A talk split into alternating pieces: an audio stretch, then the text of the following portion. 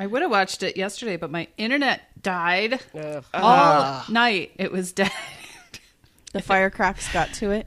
I had to. I don't. There was an outage in the neighborhood. I had to read a book, you guys. I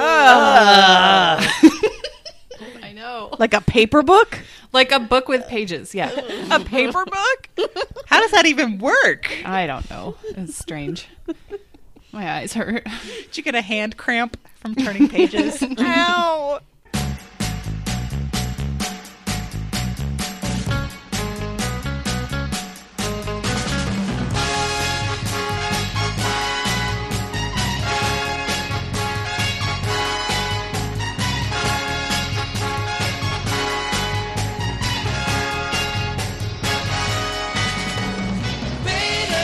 From the Stick of Butter Studios in New Brighton, Minnesota, I'm Anne Lundholm, and this show has everything. Miscarriages of justice, an embrace of our rage, your picks for kids' television programming, scandalous novels, thoughts on the revolution, and so much more. The 4th of July fireworks are over? Question mark? No, never. Or no. Are they just always now? The socially distant cookouts where everybody totally followed the rules were a smashing success, and we're moving into the hot and sweaty days of July. I was going to say that it's a Boot the Boys episode, but we didn't actually so much boot them as they were unavailable. We're like, Mike and Bobby have been off on a road trip. Across some of the most COVID-infected parts of America. Great choices. So the Tishy Coven has convened to bring some female energy to this show. From Austin, Texas, it's Hillary H. Baum, Livingston Butler. Good morning, Hillary. Good morning. From, you know, still COVID central, though. I guess our governor decided to, like, say wear masks and stay inside, but I think it's Pandora's box has been opened in Texas, so bye guys. Pretty interesting how he went from you can't require people to wear masks to oh everybody wear masks. no everybody wear masks. Yeah, you know, great. A few thousand cases of infection, no big deal. It's enough to change anybody's mind. yeah no big deal. And from Detroit, Michigan, it's the MVH, Meredith Van Harn. Good morning, Meredith. Good morning, Anne. We're doing better with coronavirus a little bit than everybody else, but I'm, let's not get complacent, guys. Yeah. I'm still staying home. I'm still wearing my mask. I got invited to a cookout today, and I said, no, are you kidding me? Why are you doing that? So we got to keep trying. Yep. My mom invited me to go to lunch yesterday, and I said, I'm not going to lunch. And she said, we can sit outside on the patio. It'll be fine. And I said, and then it ended up being like 93 degrees. And so that's another reason. She's like, it'll be outside on the patio. And I was like, nah, it's going to be 95 today. I'm no, good. Thank you. My air conditioning is already working overtime. And finally, from Linwood, Washington, we're joined by the nice lady, Christy Wise. Good morning, Christy. Good morning. How's the COVID situation up there? No one's listening, and so we're going back to phase one. I just read this morning in the Washington Post, there was a story that 15 fraternities at the University of Washington have COVID cases. Yep, I'm shocked. Because they're still partying. 117 cases, I think, something like that. That's one of the things is that we live in a... county that's outside of Seattle, so we've been good. We went to phase 2, almost on to phase 3, and then all the like redneck people that live around here decided to go anti-mask, and the governor is now the Antichrist because he is forcing this. So because of that, we're slipping back to good phase 1. Good. Yeah. I mean, has anybody taken seriously their claims that he's the Antichrist? Yes. You don't know. True. Could be. He could be. Jay Inslee. Dun, dun, dun.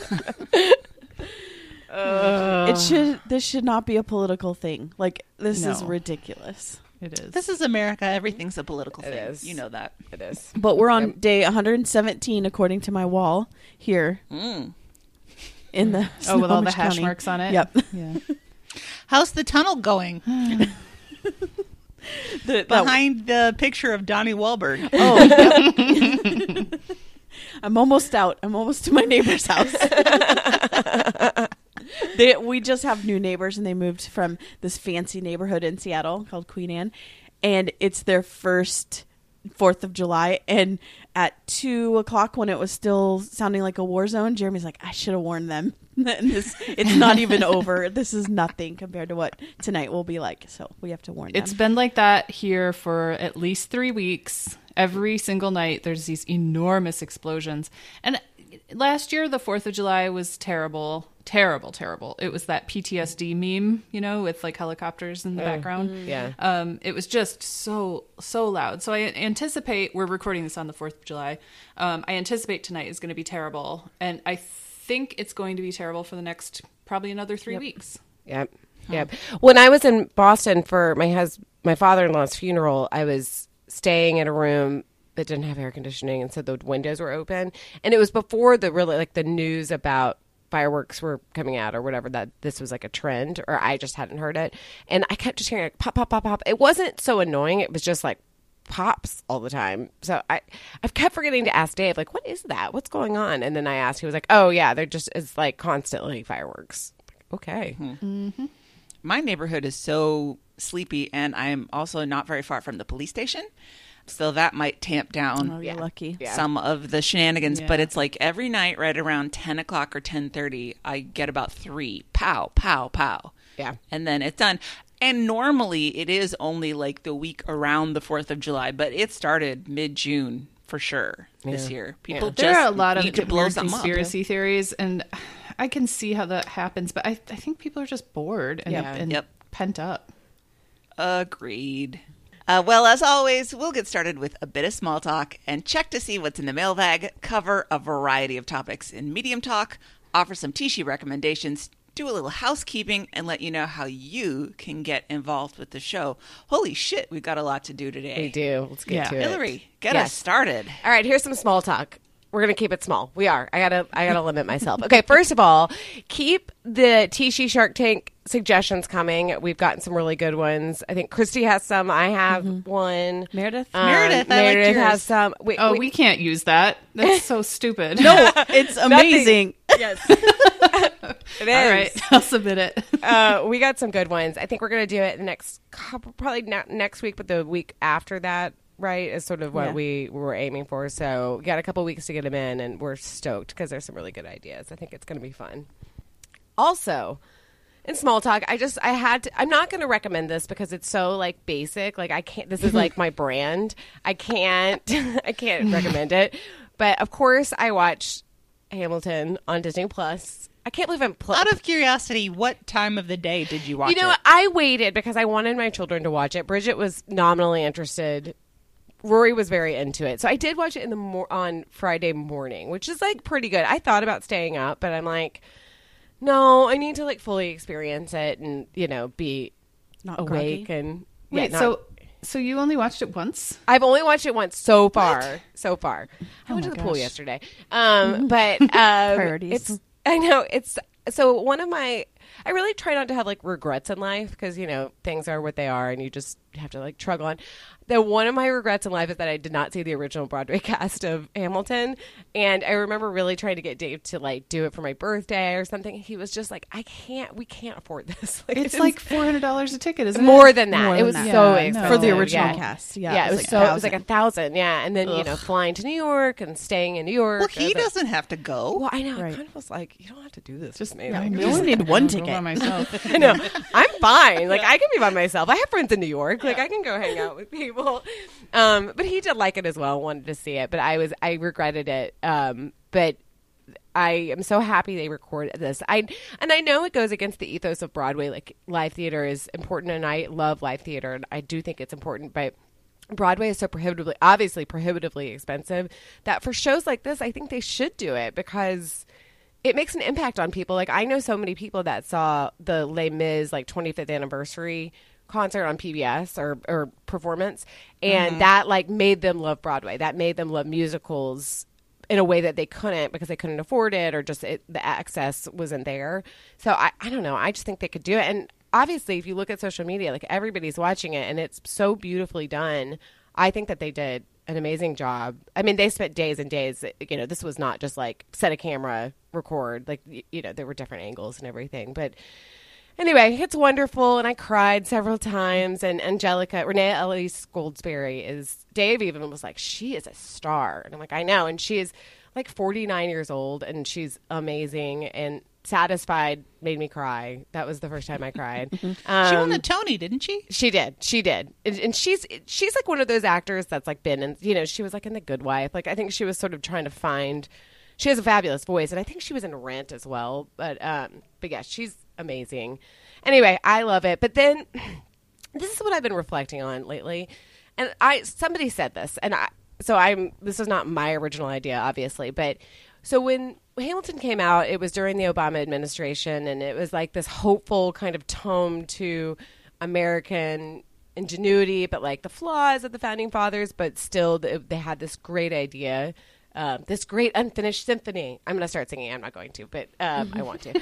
But, you know, all these like beautiful things. And I was a political science major, and, you know, really, like, I consider myself patriotic in the ways of like thinking that this was such a great idea and such a great start for a country. But then now lately I've been thinking, and, you know, the horse shit that we're dealing with this administration and just like what's been going on, I mean, forever, but like really has come to light, at least for me in the past few years. It's like, would it have been better if we had lost the revolution? Like, right? Would it have been like we would have been like Canada, you know, like, not that Canada's perfect at all, but like, would we have had universal health care? Would I be like not scared to get sick and go into medical debt? Or, you know, maybe we would still have a democracy. It wouldn't be the same, but we wouldn't have this, like we were talking about, this individualism that is so, not so unique, but it's kind of unique to the United States, where people don't want to wear fucking masks because they think that they're so unique and they don't have to like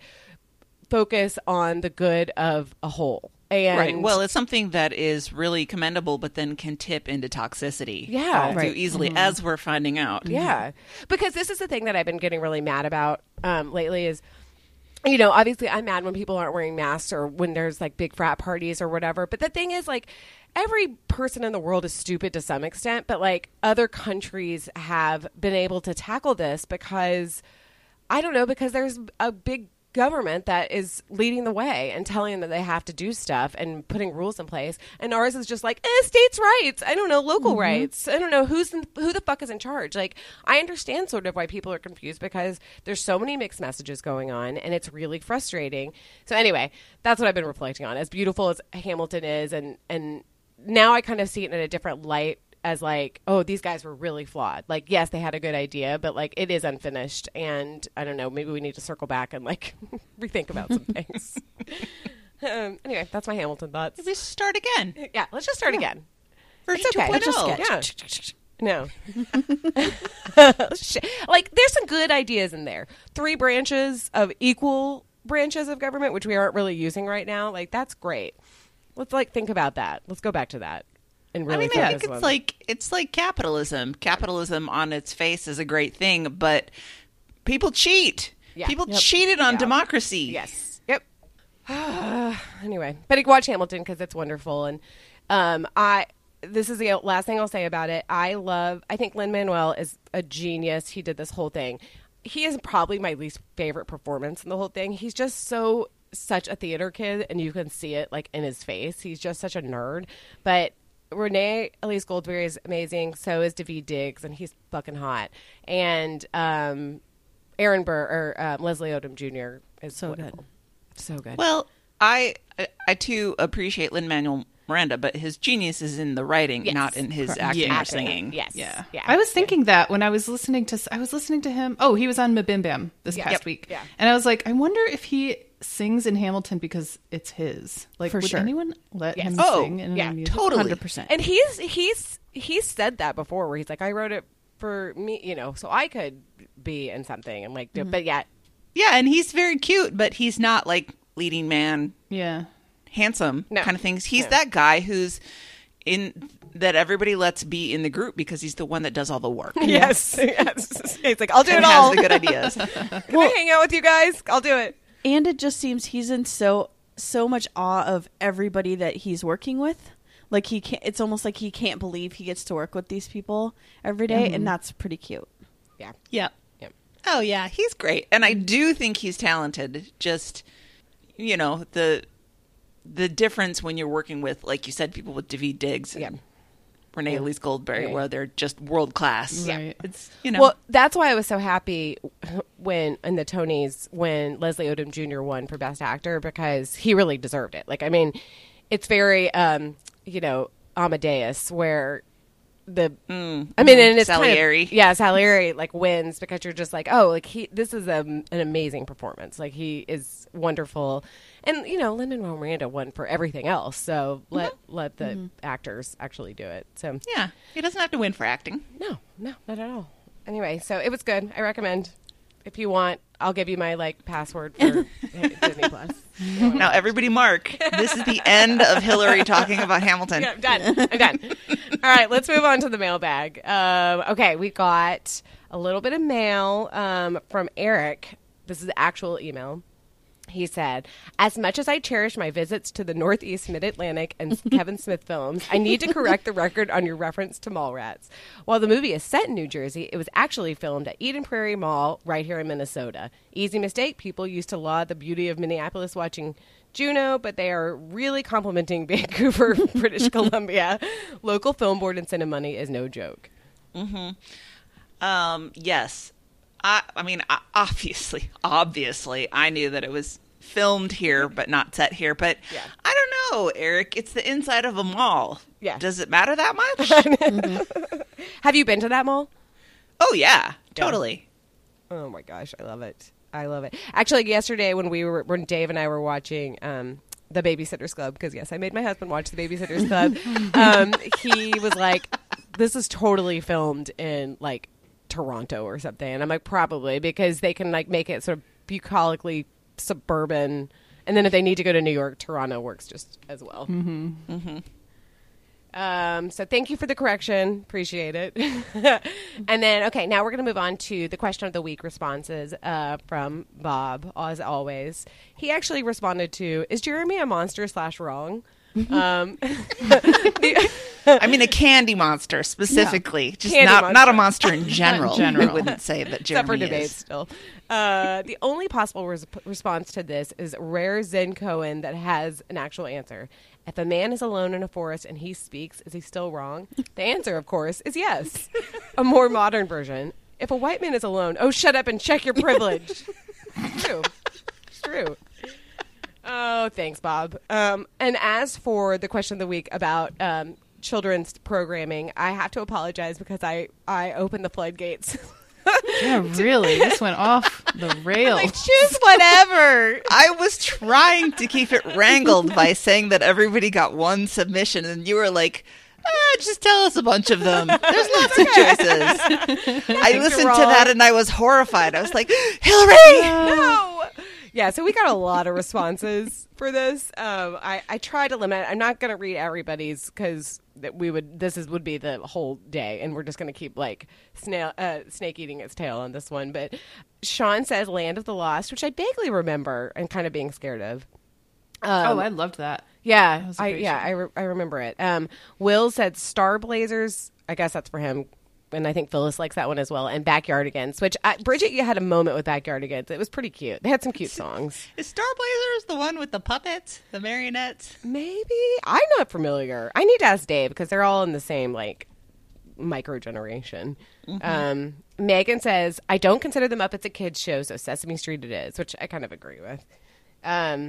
Let's see. Anne Miner says, we watched the hell out of some Pee-wee's Playhouse when my kid was young. We found a full set of VHS tapes thrifting. I had complicated feelings about Pee-wee's Playhouse. Like, I always watched it, but I thought it was so weird, but always watched it regardless because I was like, it's on. Breaking news, Star Blazers is Japanese animation. Oh. Looks like. Oh, yeah, like kind of like anime looking. Yep. Characters. Yeah, I kind of remember that. Not puppets. No. Tier says Gravity Falls, Steven Universe, Marvel Spider-Man, DuckTales, both old and new, Star versus the Forces of Evil. Woo! And Batman the Animated Series, which Rory has started watching. Oh, that was good. Yeah. That Went Beyond? Mm-hmm. Was that the one? That was really good. It was good. David said Scooby-Doo, Where Are You? Flintstones, Jetsons. Yeah, the usual. Mm-hmm. Scooby-Doo is mine, I think. Yeah. Just because I think when I was like 6 or 7 and I got off the school bus, if I just rushed my walk a little bit, I knew I would get home right in time for Scooby-Doo to be on. That was me and Animaniacs. Yes. I had to rush from the bus to get home to get there in time for Animaniacs to be on.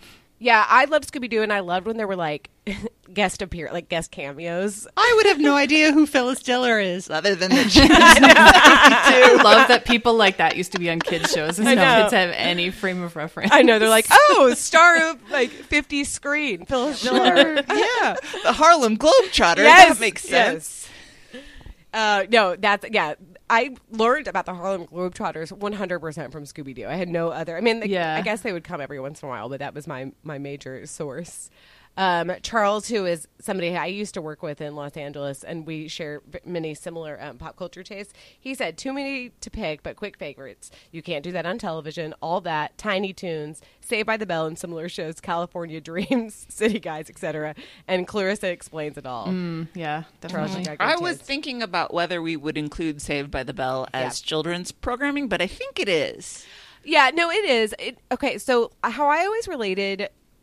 This is my 12-year-old brain thinking is I had subscriptions to both Teen Magazine and 17 Magazine, and I thought that Saved by the Bell was teen because it was really for preteens. It wasn't real high school. And then by the time you were the same age as the characters, you were too old for the show. Exactly. And then, which does not mean you didn't watch it. Well, no, of course. I would watch it if it was on right now. But Beverly Hills 90210 was the 17 because it was a little bit racier. Right. See, I always thought, but I was maybe a little too young because I was I don't relate to this at all. I don't understand this. These people are scary and old. They're grown. Well, yeah. I mean, they were in some cases. Well, yeah. Scary and old. Perry was 45. Yeah.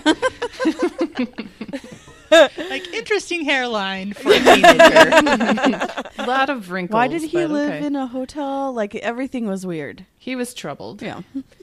He was troubled. He was an alcoholic at 16. It was a problem. Okay, Kaylin says, listen, I mourn my kids outgrowing My Little Pony Friendship is Magic. They only request it when they are very ill, which I never wish for. Well, no, My Little Ponies. Whoa. Hillary's are they going to be quiet? Right. No, exactly.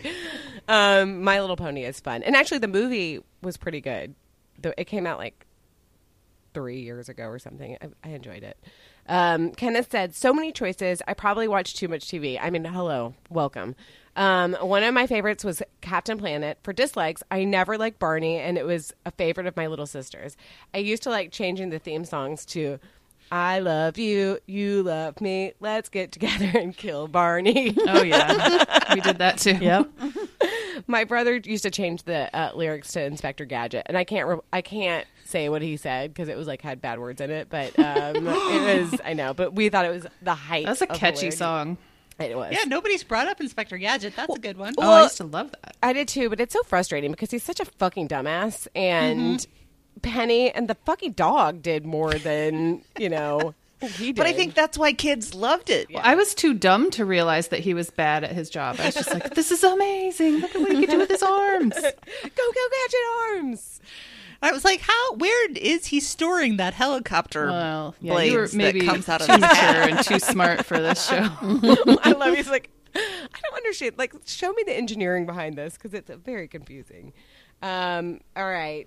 Then Linda says, Boomer here, Captain Kangaroo, Mickey Mouse Club, and all the Looney Tunes, which are so problematic. I guess they are. Mm-hmm. And it is really funny to think, this is why I thought it was so funny in Wayne's World, that, when Bugs Bunny dressed as, a lady bunny, it was woohoo! He's sexy. It's so weird. Yeah. Lipstick and a dress is all it takes. Yep.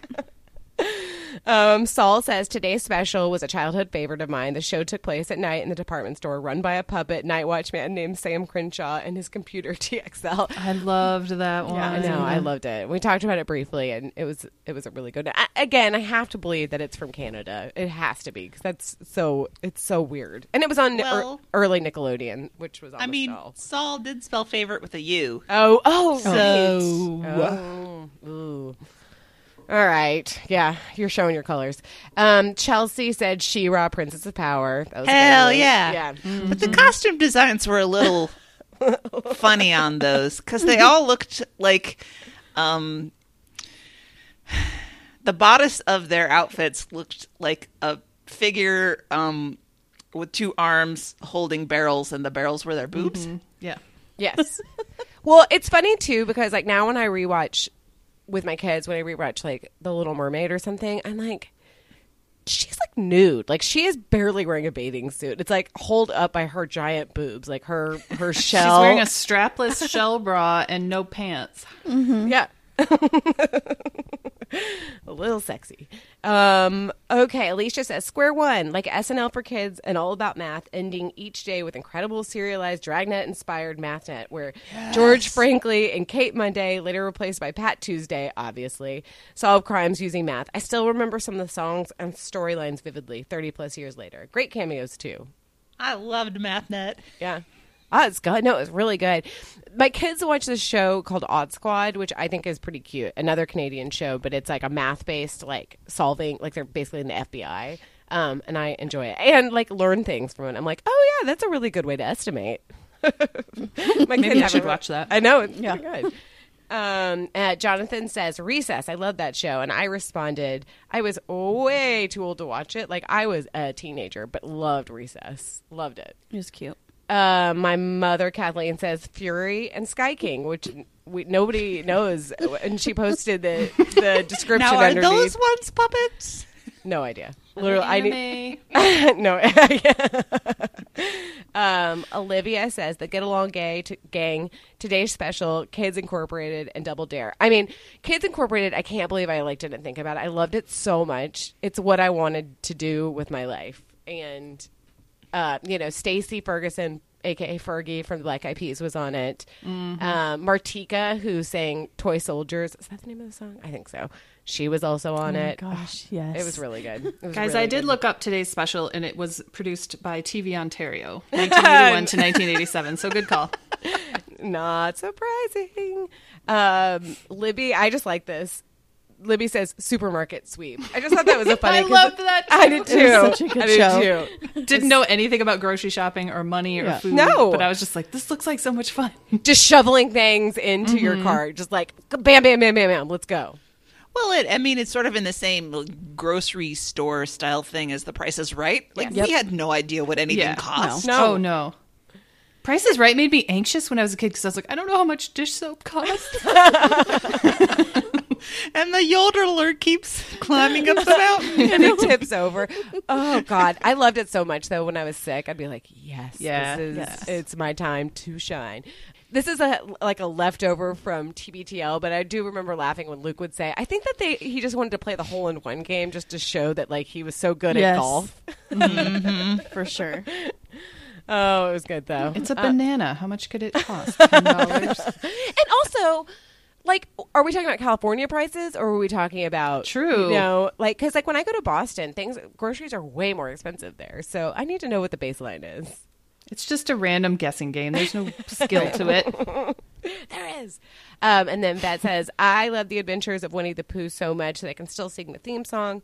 Obviously, I love The Simpsons the most. Lucy loves Phineas and Ferb, which is actually pretty funny. And it's pretty good if you don't... I don't mind it at all. As a family, we also have been watching Bears. It's a really fun cartoon. Sorry, Anne. I know I broke the rules, and I thought we should finish on that. I tell you what, but because you brought up Winnie the Pooh, I forgive you because Winnie the Pooh is one of my favorites as well. So good, so good. I know most of the songs from the Many Adventures of Winnie the Pooh. Mm-hmm. Oh, I love it. All right. That's it. Yeah, there was a lot more, but thank you for sharing because it was fun. It was fun to think about the ones that we had totally forgotten about. Mm-hmm. But it's fun. Yes. And we'll have this week's Question of the Week a little bit later in Medium Talk. So let's go to Medium Talk. We thought since we were having a coven show, maybe we could all bring one of our patented segments to the table. So Meredith and I are going to start off with The Lady Scientists Explain, which is a name I still don't really like, Meredith. No. We need something catchier, but I can't figure out what it would be. Okay, we can brainstorm. I mean, maybe anybody that has an idea, post it on Facebook for us, will you? So Let's hive mind this so we get something better. Yeah, because it's like how I've like been trying to stop myself by saying like white trash, because that insinuates that trash is, you know, not white, which is like absolutely not true. Like a scientist insinuates, like a lady scientist insinuates that like a scientist is inherently a male. And that's not true. Well, that's just because Mike was the one who started calling us lady scientists. Yes, exactly. But the topic that I came up today for the unnamed science segment was I want to talk about forensic science. Yes. And I'm coming at this from a perspective of, Hillary, you have your favorite movie podcast, Blank Check. Yes. I have my favorite movie podcast, The Flophouse. And they were talking on last week's show about detectives and detective fiction and detective movies. And they said something that I thought was really interesting was that there are basically two kinds of detectives. And there's like the noir detective where the world is a cesspit and everybody's awful. And there's this one person, man, who's trying to stand up and do what's right in this one little island. And there's the other section, which is what we'd call the cozy mysteries, where the world basically runs pretty good, but every once in a while a bad person comes, and then you need Jessica Fletcher to like come and straighten it out, and everybody can go back to being happy. So that's like the two different world views. And I was thinking that whole police procedural concept, your CBS primetime lineup, really falls into the cozy mystery slot, where the world is just more or less, but then the bad guys come and the really good guys have to put it down so that we can go back to our nice ordered world. And one thing that's really been incorporated in the last 20 years is the quote unquote science of forensics directly with CSI to the point where prosecutors and I guess lawyers in general refer to the CSI effect in trials. It's that jurors want to have forensics for evidence. Their, you know, testimony from witnesses and so forth is not sufficient because they want the fingerprint and the hairs and the ballistic everything so that you can have that nice, neat package that wraps up somebody's guilt incontrovertibly, and you don't have to go through the difficult process of sort of weighing their guilt. Yep. You can just check the box and go on with your day. And the problem with that is that forensic science is bullshit. Yep. It's a pseudoscience. And so I think we all know that at this point, that polygraphs are not admissible in court. Lie detectors don't actually tell whether somebody's lying. We've agreed on that. They'll signify whether somebody is nervous or anxious. Yeah, it just measures your heart rate, measures your skin temperature, just things that indicate whether you're stressed out or not, which if you're being interrogated by the police, I mean, I'd be stressed. Right. Totally. Yeah. Listen, if I'm driving somewhere and a cop car just like pulls out behind me. Oh, randomly. Your heart is beating. I freak out. It's horrible. Now let's just take a moment and think, okay, what if we were a black man and a cop pulled out behind us randomly, and how much worse that would be. Yeah, I think that every time I'm like, I'm just a dumb white lady. Like they don't care about me. Yes. Yeah. And I'm still scared. There's absolutely no reason that they would pull me over or anything. Not that there has to be a reason apparently, but yeah. So polygraphs haven't been admissible for a long time. I think like handwriting analysis has been discredited. But other things that are commonly brought up in court that have no scientific basis behind them are fingerprints, hair, fibers, blood spatter, ballistics, fire marks, bite marks, tool marks. I mean... These are things that have been used to put people away for life. Put people to death. Yeah. Mm-hmm. Yeah. And it's all based on nothing but our intuition. I guess. The thing that I always think about, taking it back to CSI, and I was talking about this when we were discussing this topic in our Jamboree meeting, is like on CSI, they've found a fingerprint at the crime scene and they scan it into their database. And so they're having the CSI meeting or whatever. And they have it, the fingerprint is projected on a big monitor. And then they're like, we ran it through the database, and they have this revolving images of all these different fingerprints to which they compared it, and then boom, one pops up, and it's like match, match, match, match, match, match, match, and all the little different signifiers match, and they're like, it's this person. We got it. Yep. In reality, this is not a thing. This does not happen. Fingerprint analysis is done by people who compare two fingerprints and go, yeah, that looks about right. Close enough. Yep. Mm-hmm. Yep. Interesting. You wouldn't think so from everything that has been presented to us, but that's exactly how it works. And I did find, I should have opened this beforehand, but I did find an actual study on fingerprint accuracy, and I've got it open. It's called Accuracy and Reliability of Forensic Latent Fingerprint Decisions. And what stuck out to me about this paper, so they did a kind of analysis that I do all the time at work, which was the sensitivity and specificity kind of looking at how well different people are able to distinguish the truth from fiction. And to do that, you have to have a gold standard. You have to know what the truth is. So that's kind of a difficult thing to get with something like this. But they set up this experiment where they knew what the matches were, and they had people try to match them up and find fingerprint matches. And they were, spoiler alert, terrible at it. Terrible. And this, so usually if I'm doing this at work, it's with like x-rays or something, you know, some sort of diagnostic imaging. And I mean, we all know that's how doctors do it. They look at the picture and they say, you've got this, you've got that. And different doctors can disagree on measurements, on diagnoses, on what they see in an image. And it's no different for fingerprints. Here's some of the terrifying numbers. 85% of the 169 fingerprint examiners they tested made at least one false negative error for an overall false negative rate of 7.5%. Now, I would rather they do a false negative. Mm-hmm. Mm-hmm. I mean, I'm happier about that. But it says 5 out of the 169 people made false positive errors for an overall false positive rate of 0.1%. Okay, 0.1%, that's pretty low. That's like 1 in 1,000, right? But if you were that 1,000th case, right? I mean, how many criminal court cases are there in a year? Yeah, that's actually a lot of people that could be falsely convicted based on this evidence, or based in part on this evidence. This is from 2011. I think this is the first real scientific study that I could find on this. Mm-hmm. And it's less than 10 years old. Wow. And how long have we been doing this? Over 100 years. Yeah.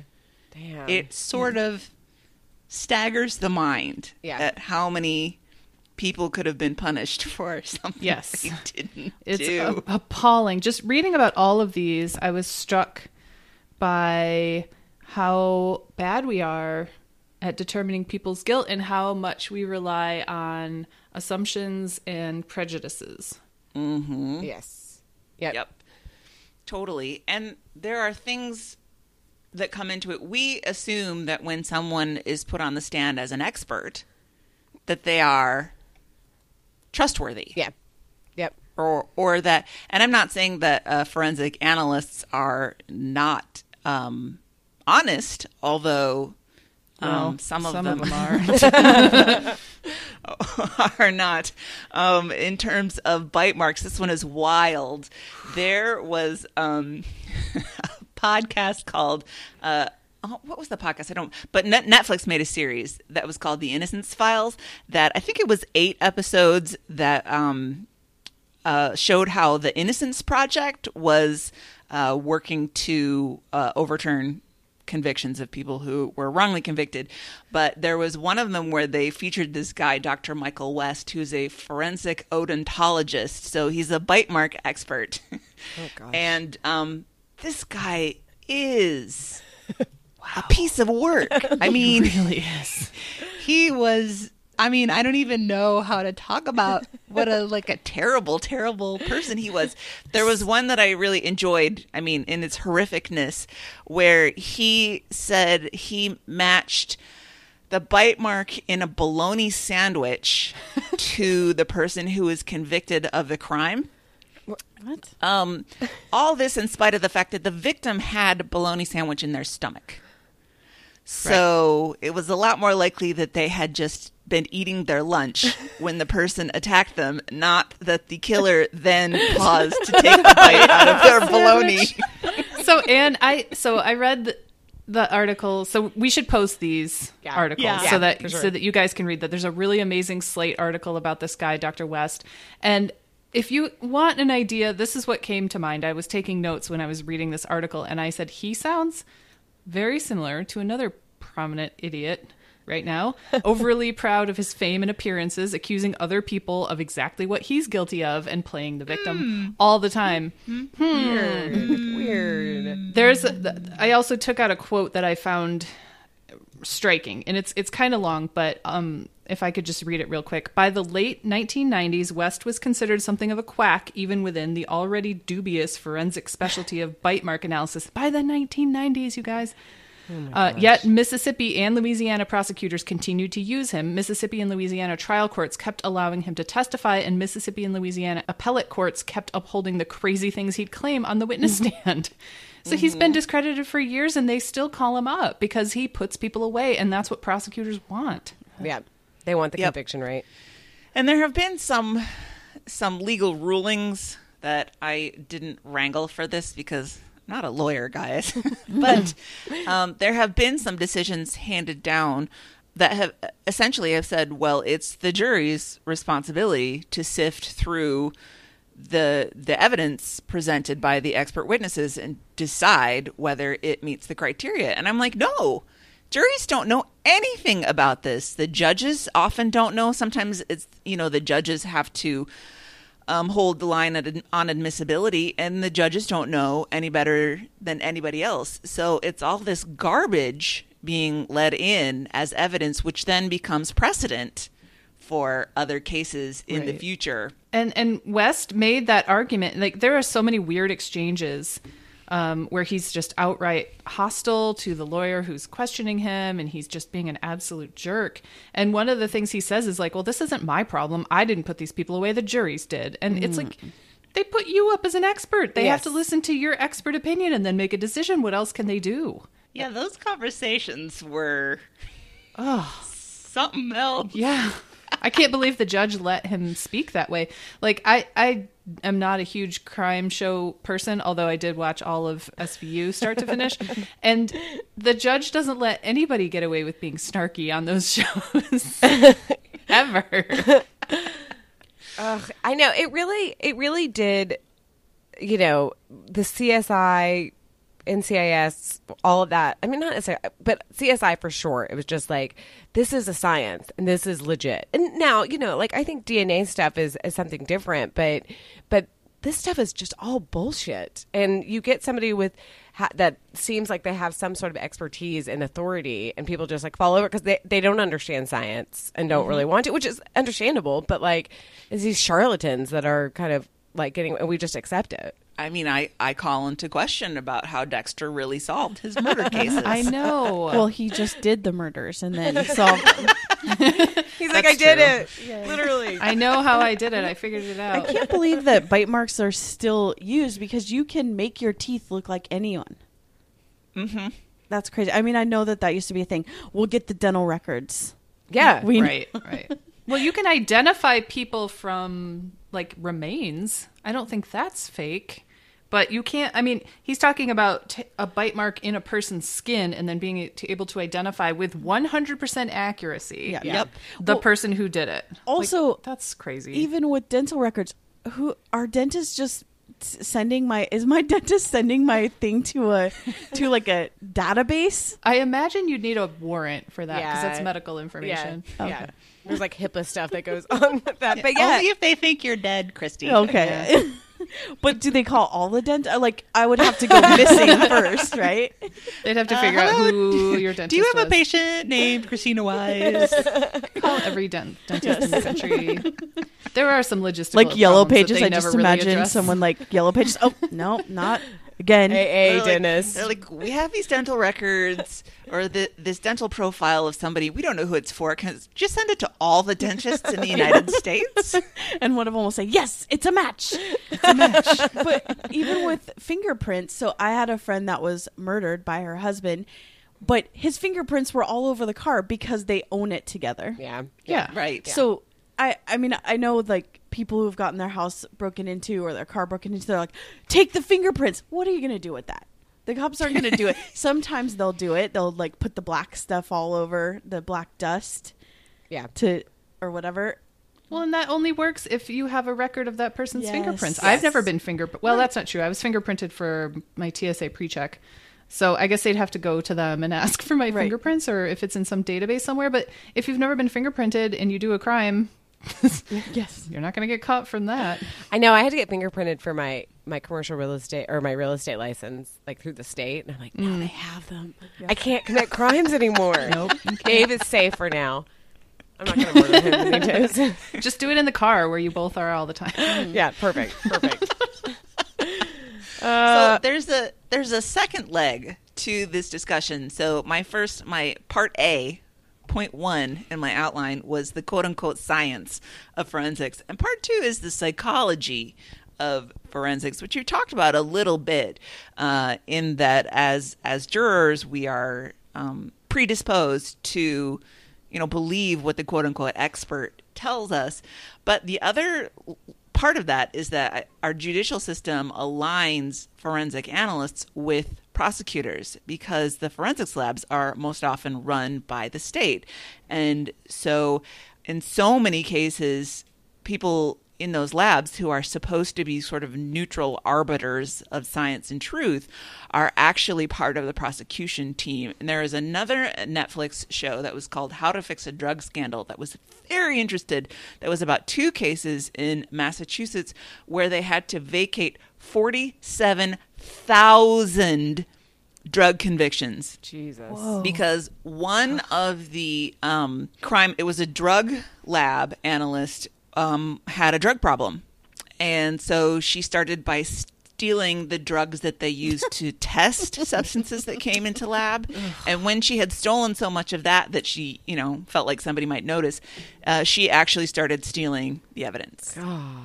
And just hoping nobody would notice. And it turned out that there were like three people total that worked at that lab. So there was almost no supervision, and they didn't catch her for years. And so not just stealing the evidence, but she was high all the time. Oh my God. When she was working. So all those convictions that she was a part of had to be turned over. And the second one was, I want to say Amherst. I should read the article again. But on the other side of Massachusetts, where it was found that this chemist straight up faked results. And it seemed to be, I want to say she was like from an Indian American like immigrant family. And she seemed to be having, the kind of pressure that immigrant families can put on children to be successful and, be the top of their professions and produce things. And it seemed like she was so invested in being the best that she faked them. Wow. And she had a crush on one of the prosecutors. And so they show tons of emails where she was talking about, let's get this defendant. Let's make sure we put him away. So she was definitely on the side of prosecution and conviction. And I think besides having bad actors who are specifically breaking the rules, I think that there's just bias in there if you are part of the side that does the prosecuting, rather than a neutral third party. Yeah, so for sure. Yeah, 47,000 vacated drug convictions. Damn. I mean, I'm glad that they discovered it, but that's nuts. Yeah, but going back years and years, like how many people's lives were ruined. Yep. even if their convictions are vacated after that, how do they go back to their lives? So, I mean, it's disturbing, but it was a really interesting watch. Again, it was called How to Fix a Drug Scandal. It was only a few months ago that it came out. So that's... I'm going to check that out. Did the state end up having to pay? Oh, I don't remember. I do believe there's a lawsuit going on. Good. It was pretty recent, this thing. It was in the last year or two that it happened. Damn. Can we talk about the fire? Yeah. Yes. Stuff? That is one of the best articles that I've ever read. I remember reading it years ago, and it's not short, but I read the whole thing again the other day because it was so good. Yep. It's a New Yorker article from, 2009? Yeah. About Cameron Todd Willingham, who was put to death for setting his house on fire and killing his three children. Three. Mm-hmm. Yeah, twins and then his older daughter. And he was innocent. Yep. Fully. Yep. Totally innocent. And they could have stopped it, but nobody paid attention to the one eccentric weirdo who figured it out. Who actually had experience with what actually happens in a fire. Yeah, the real science of fire. It's so crazy to me that this stuff exists. This is observable. This is learnable. We could do it right, and we just aren't. Yep. These were trained fire investigators, several of whom had lots of experience, but the problem was they were taught using junk science. And so they would go to their handbook and say, well, this is what this means. And there was a lot of technical stuff in the article, but one of the things that really stood out was they were talking about the windows and how a lot of the windows developed a distinct sort of spider webbing appearance in the house. And they said that was evidence of use of an accelerant to set the fire. And the eccentric weirdo was like, wait a minute, no, it's not. And he went back and he did extensive testing. And it turns out that the spider webbing forms when cold water is applied to a very hot glass surface like that. That's the rapid cool down is what causes the cracks. But for decades, been convicting people based on incorrect evidence, and there was no evidence that Cameron Todd Willingham wanted to kill his girls or tried to kill his girls. There was no motive. There was no signs. There was nothing. It sounds like his terrible neighbor changed her story after the fact, saying that he didn't seem remorseful, and he just was concerned about moving his car out of the way. And he said later he just didn't want his car to blow up and hurt the kids even more. That was an interesting side piece. I don't know. About how so depressing. About how witnesses will change the way they view things and change their telling of the story based on information that's later. I mean, once the cops started saying, "Hey, we think that he might have had something to do with it," then there was like, "Oh yeah, he totally seems suspicious," but. Mm-hmm. Because that's something I always think about is, and how fallible memory is and how, unreliable witness testimony can be. That's just so depressing, and it makes me feel like there's no way to do this correctly. I know. In my younger days, and I guess I still feel this way, maybe it's a little bit controversial in liberal circles, is that I don't have a problem with choosing to have the death penalty if we have decided that a person has done something so egregious that they have forfeited their right, whatever. I don't know. I'm not saying that I want to be an executioner or warden or anything. Like a Ted Bundy situation. Yeah, that if we decide that this is so heinous that they have lost the right to whatever. I don't know.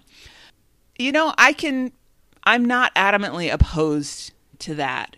But the idea of putting one innocent person to death is unconscionable to me. And I would rather not have the death penalty at all. And it seems like we have probably put hundreds, if not thousands of people to death who didn't deserve it.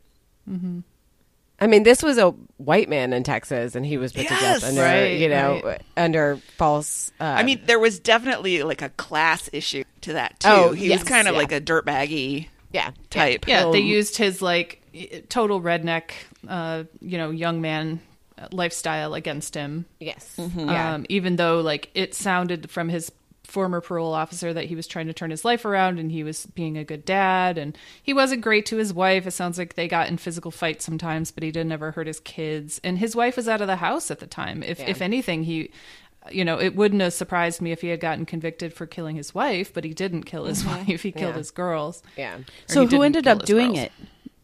It was an accident. They think it was the space heater, which are notorious for setting house fires. And it sounds like they had several in their house. Yeah. Mm-hmm. It totally, like, makes sense the way that it probably happened. And it sounded like the older child, who was still very young, had had a habit of putting things on or in the space heater.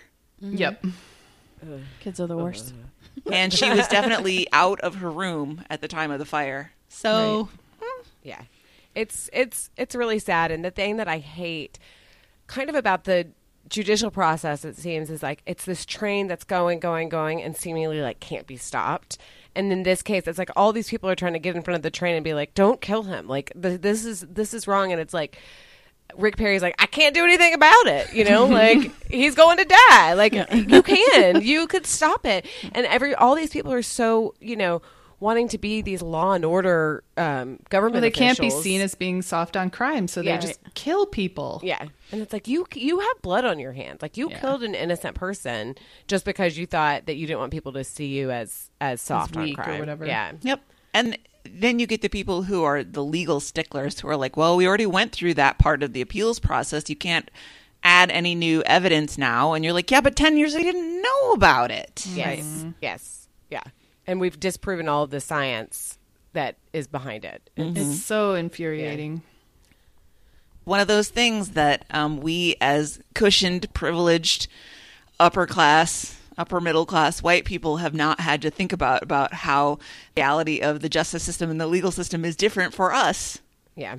Yeah. I mean, I think I read somewhere once that it's less about race in the judicial system and more about class. Because if you have money, you have a chance. And if you don't, you don't have a chance. And those are, you know, a lot of times linked to each other because, you know, in this country, exactly. You know, people who are poor tend to be people of color, it seems. But yeah, no, totally. I think if you can afford the representation, like good representation, then, you know, you can find a way at least to, like, you know, maybe you'll get convicted, but at least you can get parole or whatever, you know, something like that. Something a little less. If you can afford to hire your own expert and you don't have to rely on this pro bono work from the eccentric genius who invented Mylar balloons, and that's why he doesn't have to work.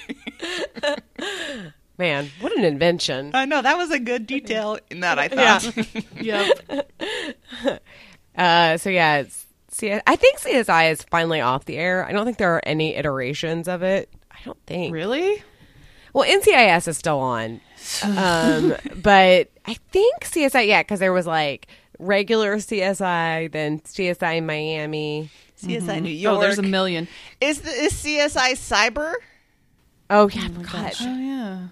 I think they're all off. I think. Gregory does NCIS watches, like remote watches with his dad or his sister sometimes because they like it, and he's like, I gotta go to watch this. Yes. That's really cute. And I will catch it on like over his shoulder sometimes, or I'll be sitting there, and it's so easy to make fun of, and it's so silly. But I can see how, like, you know, senior citizens are sitting at home and watching this stuff and being like, oh yeah, they catch the bad guys just by running their face through a computer, and then it goes ding, and then they found the guy. It's a cozy mystery. Any other name. It wraps it up. Is. It restores the world to order. The CSI Cyber Wikipedia page says it was canceled on May 12th, 2016. Aww, CBS canceled the series after 2 seasons to conclude the CSI franchise. Oh. Wrapped it up with it. Let's just all agree that we don't need any more TV shows that put cops as heroes. Yeah. No, we've got plenty. That's true. Let's take a break. Funny from that. Buddy. Yeah. We just need that to be done. Let's have some realistic cop shows. Not Cops the show, but some Actually, speaking of which, this is a tangent, but this is when you know that there are like 2 Americas, or I guess several, where like something will be so popular and I will have literally never heard of it. And I think of myself as somebody who's like, you know, while I might not watch something, I have like an awareness of it. But, you know, with all the cop stuff going on, I had only vaguely heard of Live PD. Like, I had sort of heard of it. It is, like, the most popular show in America. And I was like, what? It is? It's, like, the new cop, sort of. I don't think I've ever heard of it. Way gross. There's a podcast about it, how they would frame people. I'll get the name of it. Jeremy listened to it. But my family in Spokane, that's what they would watch. We'd go to my grandma's house, and that was on all the time. And they'd be like, oh, look, it's happening here, because Spokane was one of the places where they were allowed to film and allowed to, like, get away with some of the shady things that they were doing.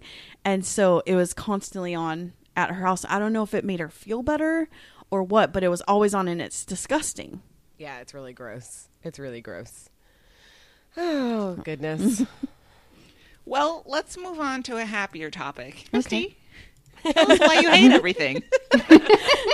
My new topic, or my segment, I guess, is called Christy Hates Everything. TM. Because I do. TM, yep. And then asterisk, not everything, but just most things. And it was really hard. I had about 5 things that I was going to talk about today, but I narrowed it down to just one because we don't have all day. But this will come back. Don't worry. I have a long list. Mostly today, and it's a big topic, is Christy hates racism. Because, you know, we all should hate it. And it's on the... I mean, you're out on a limb here, Christy. I don't know. I'm really surprised by this hot take. Unpopular, or as people say, like, I hate racism, fight me, or whatever the thing is. Like, oh yeah, change my mind, it's bad. Change my mind, right. So basically what I hate is white fragility specifically. And because I've noticed being on Facebook, and I think I've narrowed down to almost all white liberal people on my Facebook, is that they go out on these limbs, or they're like, I'm against this, but then if they're ever challenged, then they shut down completely.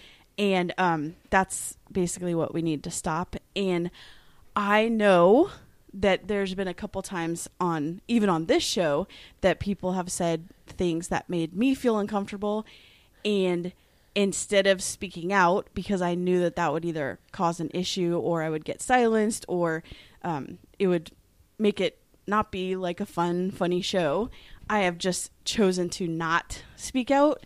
And so I'm saying today that I'm going to speak out on those things now, and maybe that will get me kicked off the show, or maybe it will make it uncomfortable. You're out.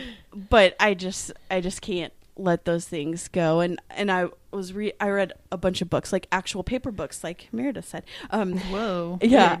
I read 4 books. I took off 10 days of work and just read a whole bunch of books. And one of the theories that I learned was about, like, white solidarity. So us not saying something when somebody speaks out and says something super racist, it allows white privilege to continue to happen because we aren't saying things, and we're like...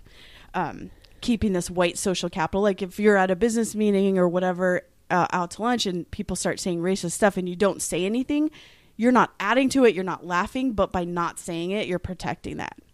Totally. Yeah, you're right. It's hard. And I'm a non-confrontational person. Confrontation makes me really uncomfortable. Me too. So it's very, very hard for me to do this. Also, I don't ever talk to anybody else but you guys. So I don't have too many opportunities to do this. But it's important for white people to you can do it in even a funny way. Like, the one thing that I have done before is if somebody's making a racist or a sexist joke, I'll be like, why is that funny?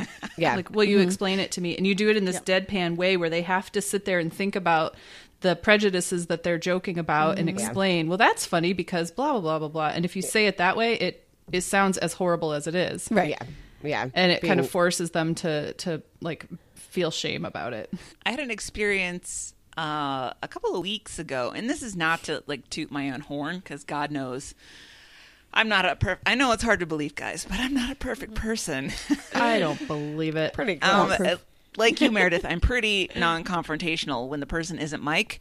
So I have definitely been guilty about not speaking up about things. But, you know, we still have for my work this Monday morning get-together, which used to be, you know, punctuated by my baked goods. And now we just get on a Zoom call and everybody has coffee and we talk for 20 minutes to half an hour just to, you know, keep up that community spirit.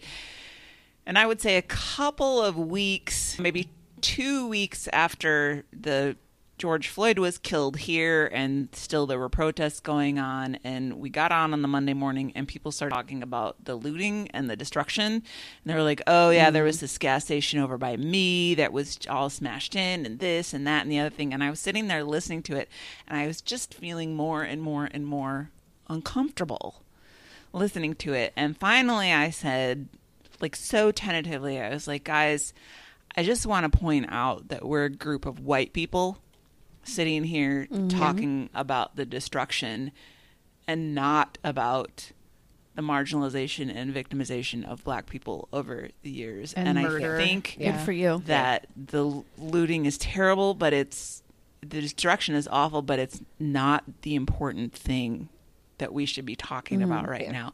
And what happened, because my coworkers are all very nice, lovely people, was that we ended up having an hour-long conversation about systemic racism. That's awesome. And it was great. And it was spirited. And we eventually, like, people started dropping off the Zoom call one by one. I think part because they probably had to go do other things, and part because they were getting uncomfortable having to talk about this stuff. But there, I think, were five of us who went through with the whole conversation and, you know, exchanged some points, and we didn't all agree, but it was very respectful. And it was a good thing because we were all willing to not be defensive about it, which is where we get in trouble as white people. Right. Yeah, for sure. People feel like they're getting attacked personally as being a bad person. We've construed this thing where if you are a racist, you are bad. It's like the worst word that you can call someone, right? Yeah. It's I don't think it's necessarily that you are a racist, although some people are. It's that you do racist things. It doesn't make you a bad person. Or complacent, it just makes you, it makes you a product of your environment. And so I wish that we could get away from that language where you are a racist, ergo you're a bad person, because then that does make us defensive and shut down. Right. And it doesn't give space to make mistakes. Like, everyone's going to make mistakes. Yeah. And don't, like, have that be the end. Like, people don't like to, you know, have their pride hurt or whatever, but it doesn't allow for mistakes, and it doesn't allow for growth either. Because people just shut down. They drop off the Zoom call.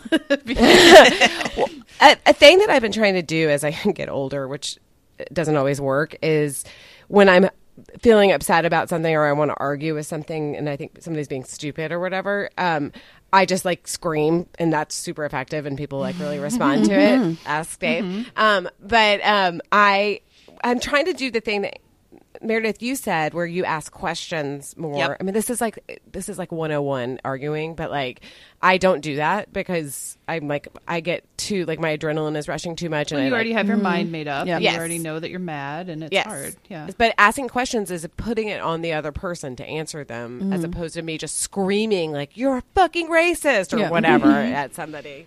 Well, also in the book, so you want to talk about race from Ijomia, oh God, I always mess up her name, Aluo.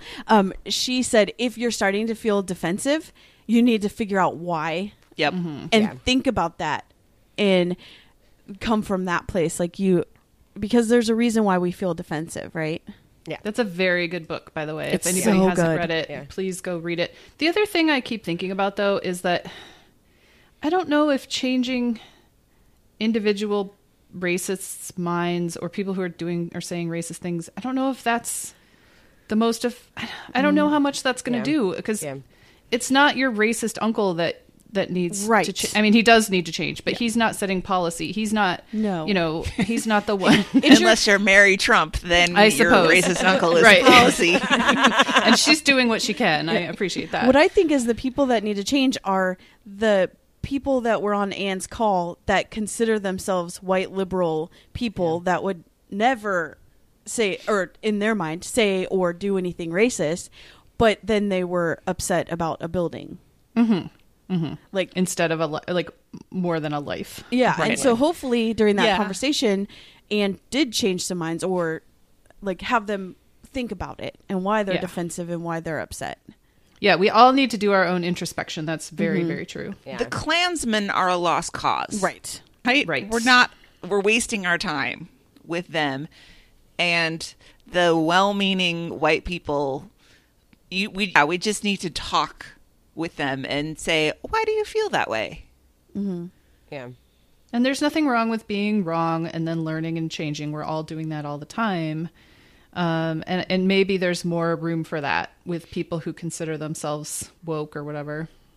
This is so dumb, and it's really embarrassing for me to admit. But so, you know, they've been talking about how like everybody is like The Help is like the #1 movie on Netflix because white people are stupid, and they're like, oh, watch this one about how like we had solved racism like a long time ago, and isn't like Emma so great in her stupid curly wig that like that and she's weird really teeth. Out. Does she always really, have weird teeth? I don't know. I don't understand what. Anyway, for some reason I was like, well, I haven't seen it in a while. I'm gonna watch it, and I remember not loving. I like the book because it's like a kind of an exciting book, though many problems. But I was like, I'll watch the movie again, so I watched it, and I remember reading the book. So I read the book. I don't know in 2014 or. No, before 2011 or something. And I remember in the book and in the movie thinking, well, like, yes, the women are really bad in this and they're, horrible racists, but also like they're women and they don't have as much power. So like really we need to be looking at the men also. But then I'm just like, oh no, like I'm just not accepting my role as a white person of having power. Yes, of course, women didn't have as much power as men, but white women had a lot of power. Mm-hmm. They had a lot of power in the domestic world, and I'm like, I can't believe I ever thought that. Like, I'm embarrassed that I was like, but it's not the women's fault, it's the men's fault. And I'm like, no, we're all complicit in this. Like this is all of us, and it's not a good movie at all. Like it's really bad. Like Bryce Dallas Howard is like not a good actress in this movie. Don't watch it. But anyway, I was like, I mean, what they did to Pi in that movie is repulsive. But I was just thinking like, in the last 7 to 5 years or something, how much I've changed a lot and evolved in my thinking, hopefully. Well, and hopefully that's a national change. And I think these protests have been amazing, and I have a lot of hope that things will change, although it's not the things that are actively changing right now, like syrup and changing the word for master bedroom and things like, okay, that's fine, but that's not gonna solve this, you guys. Yeah. And those things should have been done so long ago. They should have never happened. Yeah. The story of Aunt Jemima is amazing, by the way. Yeah. If you don't know anything about that, she was originally a vaudeville drag act. It was a dude in drag. Yeah. Very weird. But that's not going to solve police brutality. Nope. No. But all these cities that are starting to actually defund the police, it's so amazing. Yes. Like, it's actually starting to happen. And that's...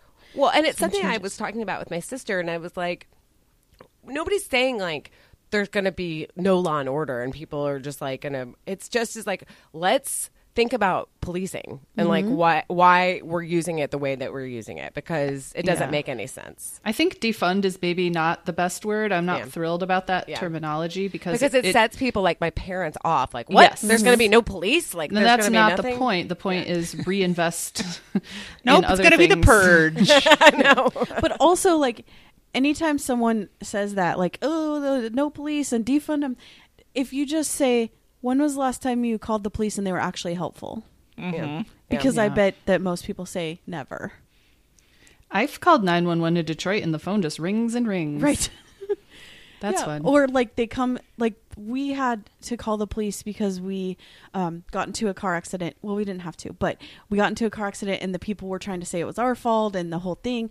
And the guy came out and it was like, Deputy Idiot. He came out and he... completely botched he said, oh yeah, she's at fault, no one's getting a ticket, go on your way. And then he completely messed up the police report, which is the only reason we called him. So the insurance would because that needs to be revamped too.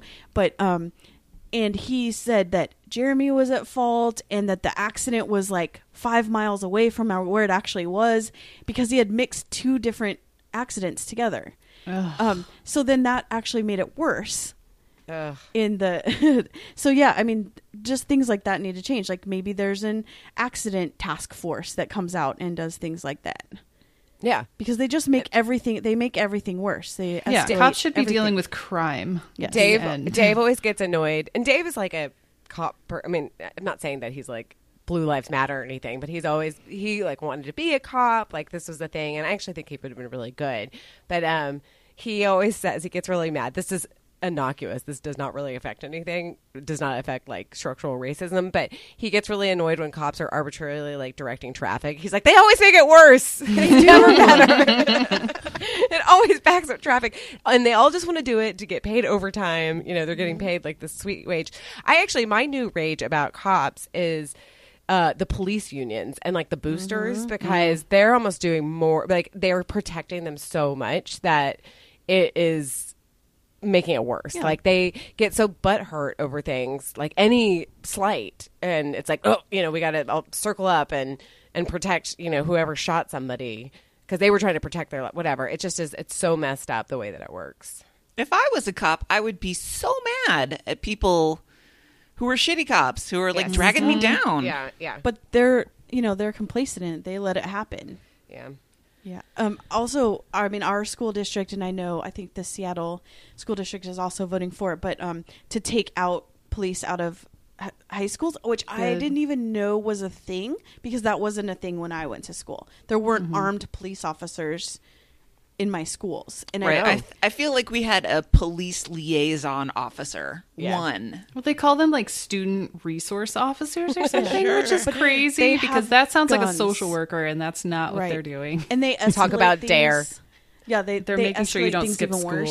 Mm-hmm. I think that I've been reading a bunch on it that the first push was after Columbine, and then after that it was 9/11. They just started putting these police officers into schools. And what school shooting, there's been so many, so I don't remember, where the cop on duty actually hid.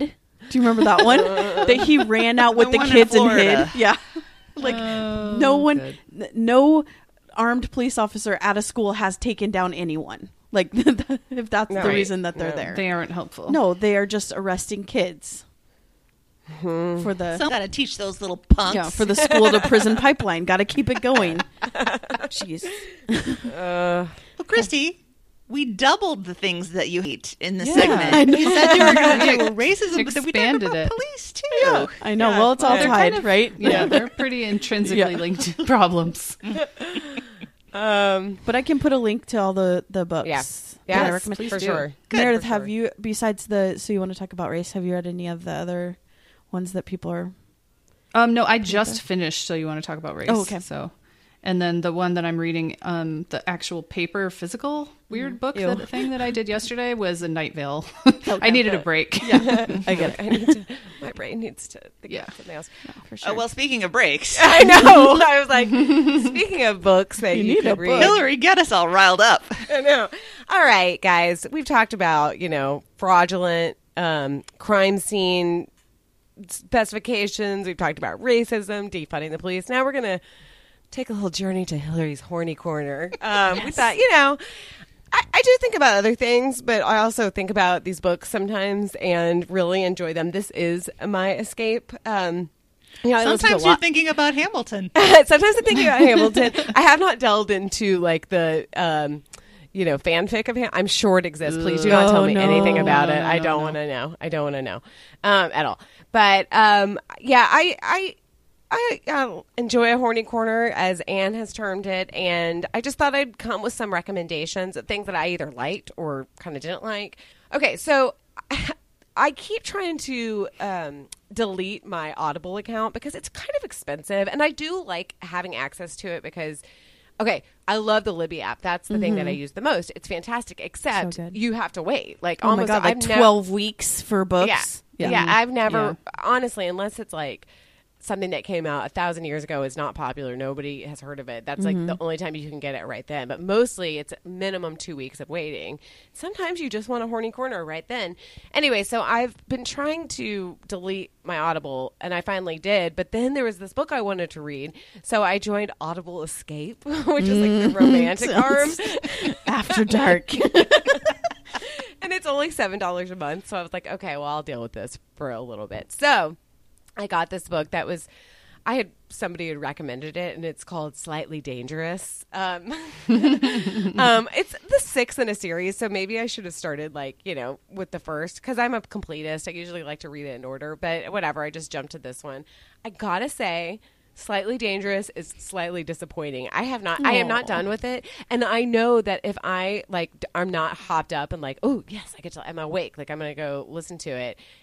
If I'm not thinking that, then it's not good. So this one, it's really one of those English ladies, she's a little wilder than he needs. He's a duke. He needs somebody, that follows the rule of, rural England or whatever. And she has curly hair and freckles. So it makes her, but somehow wrong side of the track.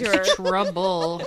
But the thing is, this is the thing about the books that these kind of books, what I want is, and I've said this before, I want it to kind of get into it pretty quickly. Now I need to have some lead up, but this one, again, similar to the one that I previously read, they kind of did it very early, and I'm all right, here we go. And then it was just a desert for 300 pages. I'm what the fuck? They're flirting with each other, but, something went awry before, so they're both skittish about it. I'm I have an hour left of this one, and they haven't done it again, and so I'm a little bit frustrated. This sex scene will be really good, because I am awaiting. But can you get your money back for that? I might, and I have definitely done that with Audible books before, where I'm absolutely not. This was not this was not anything that I super enjoyed. And this lady, I need to look for this narrator, because I don't like her voice, and I don't mean that in a she has, what is that called, vocal fry. Vocal fry. She doesn't have vocal fry. But she sounds I don't know, an old English lady reading this. It sounds like somebody who's in their 60s reading it, and I'm I can't It's not sexy. There has to be a tone to the voice a little bit that when they're describing having an orgasm, I need to believe it. I can't think of makes you think of England a little too much. I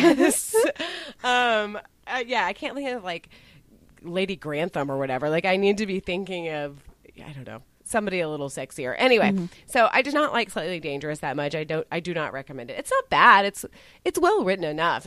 I have not enjoyed either of the characters. Now, for some things that I have enjoyed recently that I'm just going to bare my soul, and things that I are completely embarrassing that I've listened to, but if you're looking for it, I will give it to you.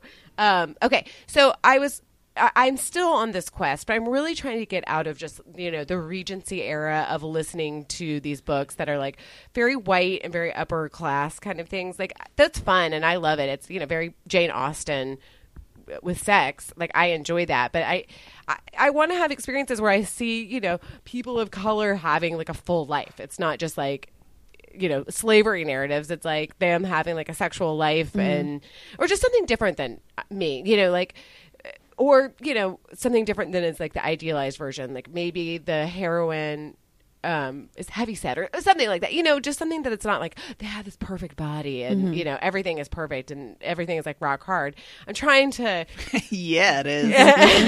I'm trying to get outside of it a little bit. So anyway, here are some ones that I really liked recently. Okay. Jasmine Guillory, who Christy and I discussed her a little bit. She's... she releases a lot of books. She's released, 6 books in the last 2 years or something. And I would say that her books tend to be not there's always a really good sex scene in it, but it's not it's more romantic comedy than it is horny corner. But I enjoy her stuff a lot. And actually, I just got a notification that I got her newest book, Royal Holiday, waiting for me on the Libby app. And so I'm very excited about that. But her books are good. The the proposal, the wedding date, and they're all somewhat linked. Like, there's one character that you don't really have to read like them in order, but you get a fuller picture of it. I definitely like some more than others, but the wedding date was really good. It was good, yeah. Anyway, I like them, and it, you know, she tends to focus on. I mean, she's black. Not that that makes a difference, but she is black, and she the main character is right. Yeah, usually the main characters are either black or they're like just, you know, Hispanic or Latinx or whatever. And again, like, she describes people that are ambitious and, you know, but, you know, maybe they're chubbier or whatever. Like, they just have different life experiences. Now, I will say they are always like wealthy, but you know me, like, I am a brat, and I like it when people are wealthy. Like, makes me like feel comfortable. Poor people like, having sex. Oh, I don't want to think about money problems. Yeah, I have money problems. I don't want to think about money problems. Well, it's escapism. Yes, at some point I need it. So hers are really, really good. I enjoy them. Also, Alicia Rye, I think I'm pronouncing it. I believe she's an Indian American writer, and she has written some. Okay, I will say the books. I've read three of her books. I don't love the storylines, are very serious, but the sex is really good in them. Like, really good in them. Like, they're like, where it's the kind, like, where I'm like blushing while I'm listening to it. Or, like, nobody can. Where's my fan? I know. I'm like, I need to be alone right now. Okay, so I actually read these out of order, which was confusing when I read them, but it's totally fine. So the first one is Hate to Want You, and then it's Wrong to Need You, Hurts to Love You. I mean, they're so bad. I will say about all these, I guess this is what they need to do to sell them to this market, because while, yes, the sex scenes are like very hot and steamy and pornographic, they're well written. Like, I think that the stories are well written. So it's not just like trash that's selling for $1 on Amazon. Like, well, that's how like serialized mystery novels tend to be titled too. I mean, it's not just romance novels that do that. Yeah. No, for sure. Absolutely. So it's like they know the market they're selling to. That's why I like to read them or listen to them on my phone. So nobody's like seeing me read, you know, Wrong to Need You. That might be embarrassing. Okay, for the most embarrassing one, this is also she's a black woman, and I think she's a very good writer. The sex scenes were very hot. This is the most embarrassing title I have in my collection. It's called I almost can't read it. I gotta know. Do it. It's called Rafe, a Buff Male Nanny. What? That sounds amazing. It's so, but it was good. When I downloaded that, I was like, I want to die right now. Like, I'm going to crumple up and die. But it was really good. And Rafe is a really nice guy, and he just loved her. And the protagonist is black, and I don't know. Anyway, I'm trying to expand my horizons. That was a really good one, though. And Rebecca Weatherspoon is a good writer. Anyway, that's basically it. It's definitely escapism for me. I do like read, and I know, you know, I like good books. Like, I like literature, good books, but these are just fun, and they take no time. That's the thing. It's like listening to a podcast. You know, it's just one day, basically, if I'm working, and I can just like toot along, listen Hillary, to the sex stories. Hillary, you don't have to defend yourself. You always do this. Like, I know how to read other things. I did. Like, it's okay. It's okay. Yeah. So that's the kind of PG-13 book that both Hillary and I just listened to that we really liked was American Royals. Oh my God. Not really sex. It's like, oh, and then they're going to have sex. Okay, now it's done. Like, they don't really describe it, but it's such a good book. It was so good. I want to like live in that world. That's so good. And the new one comes out in August, the second one. I was so mad that excited. When it finished, because it leaves on a cliffhanger. Oh, it's so good. Yeah, I know. Highly recommend. And then in that vein, okay, so this one came out, again, it's sort of like a PG-13 kind of deal, but The Royal We came out years ago, and it's by the Fug Girls, which is a dumb name, but Go Fug Yourself, which is a funny website, but it's basically...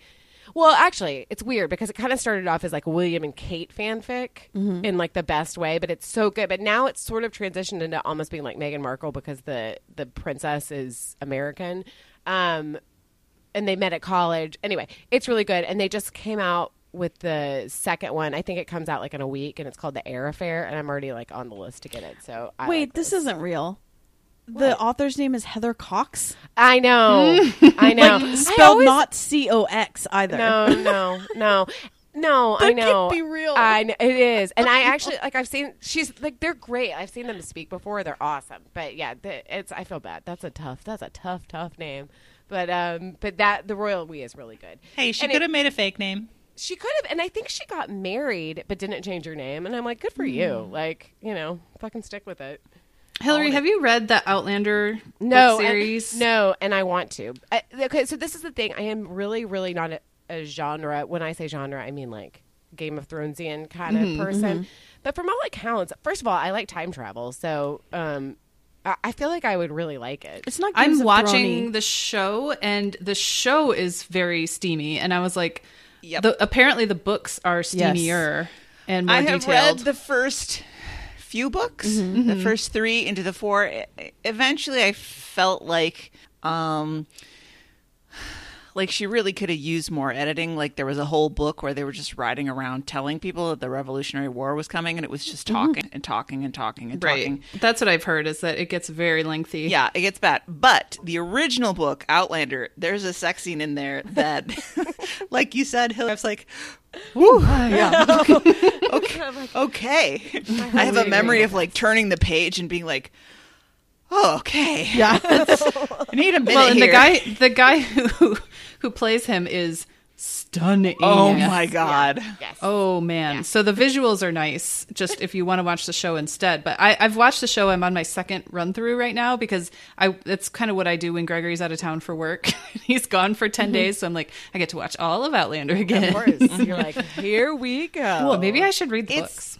It's genre, but it's not. Yeah. It's really a mishmash of romance, historical fiction, and just a little twist. Yeah, to get the premise set, the little time travel through the druidic stones. Mm, right. But once you accomplish that, then it's firmly grounded in non-supernatural elements. Yes. Mm-hmm. Right.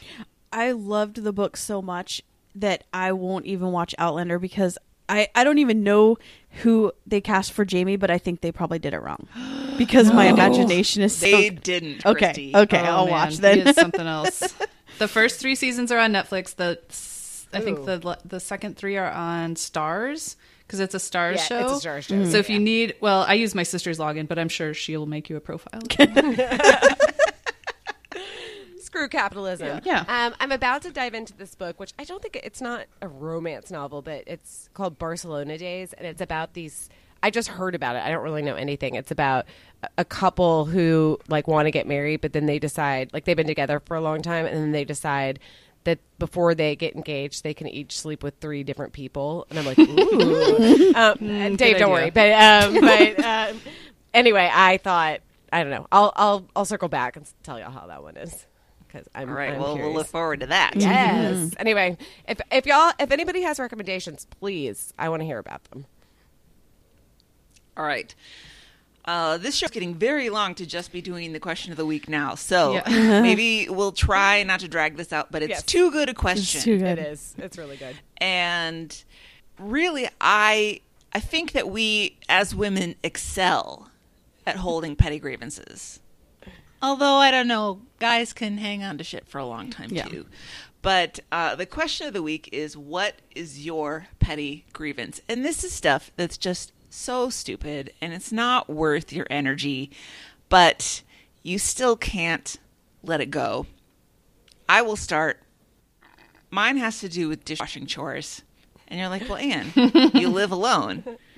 How could this be an issue that you have? Because it's from when I was a child. People, this is how petty and how long I've held on to this. Yeah. Oh, no, never.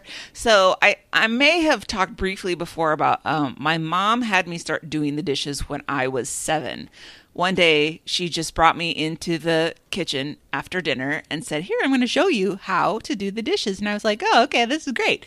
And then the next day, she said, now it's your job from now on to do the dishes. Oh, no. And I was like... No, it's not. I mean, hold up. I was like, no, does not compute. I was like, I'm 7. It can't be my job to do the dishes. And I wasn't like upset or having a tantrum. I was just like, this, you have made a mistake somewhere. 'Cause this cannot be a thing. And she was like, well, you can either do the dishes or you can go up to your room. And I was like, well, I guess I'm going to my room then, because clearly I am not someone who should be doing the dishes. Well, I lost that battle in the end. Damn it. And I did the dishes from when I was 7 until when I was 18 and left for college. And the first 5 of those years, we didn't have a dishwasher. So I did all the dishes by hand every night. And my mother decided I was doing them too slowly. So she set a 45-minute time limit that I had to be finished doing the dishes. And then she would come in and inspect them. And if I didn't get them clean, I had to do them over again. So that was my dishwashing experience. But here's my petty grievance. When I left for college, that was when Carl had to start doing the dishes. He was 13. He didn't have to do the dishes until he was 13, and he only had to do them for 5 years. And then when he left for college, Matt had to do the dishes, and he was 13, and he only had to do them for 5 years. And by that time, there were only 3 people left at home anyway, so he was doing 40% less work. Ugh.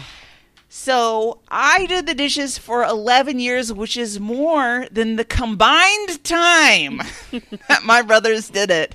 That is not fair. It is so unfair. It's bullshit.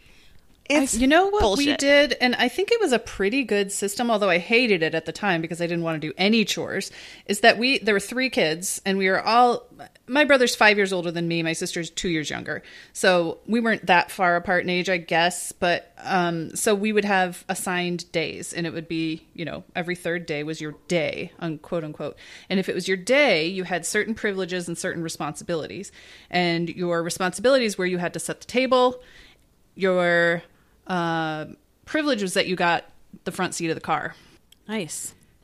So it was actually kind of nice. And then on your off day, you had to clear the table, including the dishes and wiping down the counters and the table. I think there was some other stuff involved, but that actually worked out really, really well because it felt fair. And it's equal, right? Yeah. What if you didn't go anywhere in the car on your day? Well, then you missed it. But that just happened all the time. So, but we are always going, you know, go to school or whatever. I feel like, especially with people our age, that my friends that had brothers, the brothers never had to do anything. If they were older or younger, never had to do anything. And it was like boomer parents trying to prep their daughters to be homemakers. And it's just disgusting. My brother definitely had to, although he was a petulant teen and just a lot of times didn't disappear. But to just reappear in the front seat whenever. Maybe, yeah. But they didn't make us pick up the slack for that. Like my mom or my stepdad would then do whatever the thing was that he was supposed to do. Yeah. Well, ours wasn't even gendered because I mowed lawn a lot. Mm-hmm. I know some people would have gendered splits on what kind of chores the kids had to do. I had to mow the lawn too. Ugh, that was fun. But I didn't have to do any of that. We didn't have a lawn. That's nice. We were too poor. Hillary, for a lawn. Your father carried you to the breakfast table. Right? Yeah. No, you didn't even have to do chores. Maybe. Well, then, what is your petty grievance? Me? Okay. I keep like vacillating back and forth, but really, like the thing. Okay, I believe I've told this story briefly on like LRB years ago. But when I took the driver's ed test, like when I took the license test, I got into an accident. It's like the only, knock on wood, real accident that I've gotten into in a car while I was driving. Okay, let me set the scene. I had already passed the test. Not well, but like I had passed it. And, you know, I think I got like an 82 or something, whatever. It was one of those times, you know, when you're like 16 or 15, I guess I was when I took the test, like I was driving, but because somebody was telling me what to do, but I didn't really have the instincts of a driver. Like I'm just sort of doing it academically a little bit. So I pass, whatever. The driver's ed instructor, Luis, who I like still, he's like burned in my brain. He was a nice man, but he is sitting in the passenger's side and he's like, okay, you pass. Like, let's drive back to the driver's ed location. 'Cause my dad was waiting to pick me up. Like, okay, so he's like, do you want to drive? And I said, okay, sure. Meredith, I think I was trying to get on 635, which is crazy that they were letting, which is a really big highway in Los Angeles and Dallas. I don't know why he was like, yeah, go ahead and get on this huge highway. Anyway, so I'm driving back. I have to take a right onto the access road, but it was backed up. So he was like, go just cut through the gas station and then take a right because it'll be easier. First of all, that's illegal. Why did he tell you that? It's illegal. So I did it, and I cut through the gas station, and I couldn't really see because the traffic was really bad. He was like, I'll just look. Don't worry about it. I'll tell you when to go. So I'm like, okay. Again, because I'm 15 years old, I'm just like following the, of course, state licensed instructor. And he goes, okay, go ahead and go. And I start to go.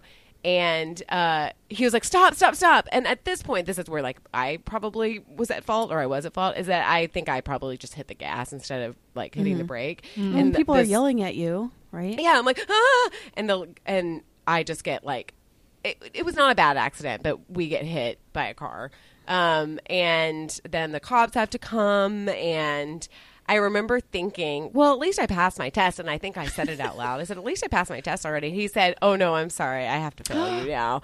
And I'm still mad about it. I'm still mad because I'm like, this was your fault. You told me to do all of these things. Now, did I brake fast enough? No. But I'm still mad at Luis, the driver's ed instructor. And like it took me – I mean, I ended up passing – obviously, I ended up passing the test, though. Bobby and Will might disagree with my driving, but because I did almost run a red light this past week. But I am still mad. And I was like, it made me like so scared to drive for a really long time. But anyway, I'm just pissed that I already passed it. And then it's so funny to think about now because my dad was just waiting at the driver's ed location, and we didn't have like a cell phone or anything. So he's like, "Where the like they And again, cops take forever to come, especially to something like that. Like it's just like a silly minor accident. Anyway, I'm still pissed. Fucking Louise. I would too. Yeah. Justified. Mm-hmm. Meredith, what's your petty grievance? Well, this is way pettier and dumber than you guys's, but the thing that it affects my life on a daily basis because I like to cook and I like to try new recipes. I almost never make the same thing over again. So I'm always looking at recipe sites, and they're the worst. They're the absolute worst. They're the worst. We have to sift through. Okay, if it's not just like endless amounts of ads and pop-ups and garbage spam. Why are there so many pop-ups on cooking? It's almost as bad as local news websites. I don't know. No, I don't know really why it's so bad. Doesn't reach the level of radio stations, but it's not that far. Yeah, it's close. That's the worst. Yeah. So maybe it's number 3 on the list, but I still hate it, and I have to deal with it all the time because I'm always looking for new recipes. But they type a terrible novel about their dumb trip to Spain and why they like this recipe and how their husband will eat it or their kid did this stupid thing. And it's just like you got to sift through so much garbage to get, like, just give me the recipe. I did not come to your stupid mommy blog to read about your kid's potty training journey. Yeah. I just want this chicken recipe, for Christ's sake. Right. Just give it to me. So it's pushed me to sites. I just focus on like New York Times cooking now because they don't do all that garbage. Yeah. And Bon Appetit, as much as like they need to change their whole thing, but they have good recipes still. Have you gone to all recipes? Have you looked at that's kind of that can be hit or miss. Yeah. Cesspool of like 3 grains of salt in your potato salad. Yeah. I there's this chili recipe that I really like, and yes, it's 100 degrees and I'm still sometimes making chili. I don't know why. All my family likes it. It's like an easy like crock pot sort of meal, and it really is easy. I could probably do it without looking at the recipe, but I'm always like, wait, how much is that? Like, I can't remember. And I have to scroll legitimately for 5 minutes. I'm like, let's go. And then I end up clicking on a fucking pop-up, and I'm like, I don't need to see this. I don't, just give me, like, I want like a basic text. Just give me the text. Like, I don't need steps, really. I mean, I like, you can break it down, but I need the ingredients and just like basic steps. The directions. Like, yes. Yeah. Yeah, I look up recipes a lot for just really basic things because I want to know cooking times and temperatures. Those are usually the things that I'm looking at. I can improvise a lot of stuff, but those I don't want to take a chance when it comes to like cooking chicken. I don't want to undercook it or whatever. So I look up a lot of stupid recipes, like how to boil an egg. I do that all the time. Oh yeah, me too. Yeah. And it's always kind of a stupid, annoying nightmare, and it's just a low level annoyance. Yep. Yeah, the problem is that there are a few really talented writers out there who started websites like this. I'm thinking of Smitten Kitchen. She's great. Oh, she's wonderful. Yeah. I mean, writing is as much a pleasure to read as the recipes are to cook. And then everybody else saw that, as you said, like all the mommy blogs were like, well, that's what we have to do. Mm-hmm. Yep. I use a website or a recipe aggregator called Yumly, which is pretty good, and it will kind of isolate at least the ingredient list for you. But if you want the directions, you have to go to the original webpage. Mm-hmm. So, I was going to say, I like have an app for you. Cozy does recipe scraping. Really? And you can also, it has a function where you can put everything in your grocery list too, the whole ingredients list. Oh, I like that. However, these dumb bloggers have started doing their recipes in this weird way that won't allow aggregators and scrapers to pull it fully. So sometimes you'll get half-assed recipe, or it will say, go to this site. But it works better than 90% of the time. Yeah. Wow, something's come out of this. But it is annoying, and like we're rebuilding the app completely, and it we're trying to do the recipe scraper again, and we're like they change it every time, and the ads pop up, and it's terrible. So this is a bane of my existence right now too. Mm-hmm. I think you've touched on a universal nerve, Meredith. Yeah, I guess so. Yeah. Christy, do you have an universal nerve? I think from your hint here, I kept thinking of things, and then I was like, well, I need to look up the definition of petty, which is a little importance or trivial. And I don't think any of my grievances are little importance. I think they're all very important. But then when I saw dishwasher and driver's ed, I want to talk about the spring break where I was grounded because I let my boyfriend at the time, and it's gross, but he was 21 and I was 16, drive my mom's car, and of course she saw him, because anytime I did something wrong, I always got caught. I couldn't. You should have hung out with me. I was the opposite. Yeah, I got away with everything. Like you. Yeah, I couldn't lie to my family. They knew that. They would just like deadpan ask me, and I would start crying and tell the truth. Like so, I couldn't. I never lied. I never like snuck out or did any of those things. I was just a boring good kid, and so he drove my mom's car. I think it was a couple blocks to the Dairy Queen. She happened to see him. I got grounded for all of spring break. Cut to the next year. My sister sneaks out with her friend. They sleep in the backyard. They sneak out. They get brought home by the police at 2 a.m. And she did not get grounded at all. No, for 2 days, she had to haul rocks from the front yard to the backyard. Like manual labor. And that was it. Your parents are old school. Oh, my gosh. Well, and also, like the reason why the cops were even patrolling out there is because a woman, like a teenager, had been raped like 3 days before. Oh, God. And so she gets brought home. Oh, and also two of her friends, and my dad drove the other friends home. He's like, it's okay. You guys can stay. And never got in trouble. Constantly would have parties while my parents were sleeping. They were pretty dumb. She would just have all these like boys and people in, and they were drinking and smoking out. Side and my parents just never woke up. We used to sleep on the neighbor's trampoline, and then we would wake up in the middle of the night and just walk around the neighborhood wrapped in blankets, smoking cigarettes, picking flowers, vandalizing signs, and we never got caught ever. Hang with Meredith. Yeah. So that's my grievance. I missed a whole spring break. That's a good one. I don't blame you. That's not fair. Yeah, it's not fair. Life's not fair is what my mom used to say, and still does say all the time. Mm-hmm. I've said it to my kids. I didn't think I would, but I have.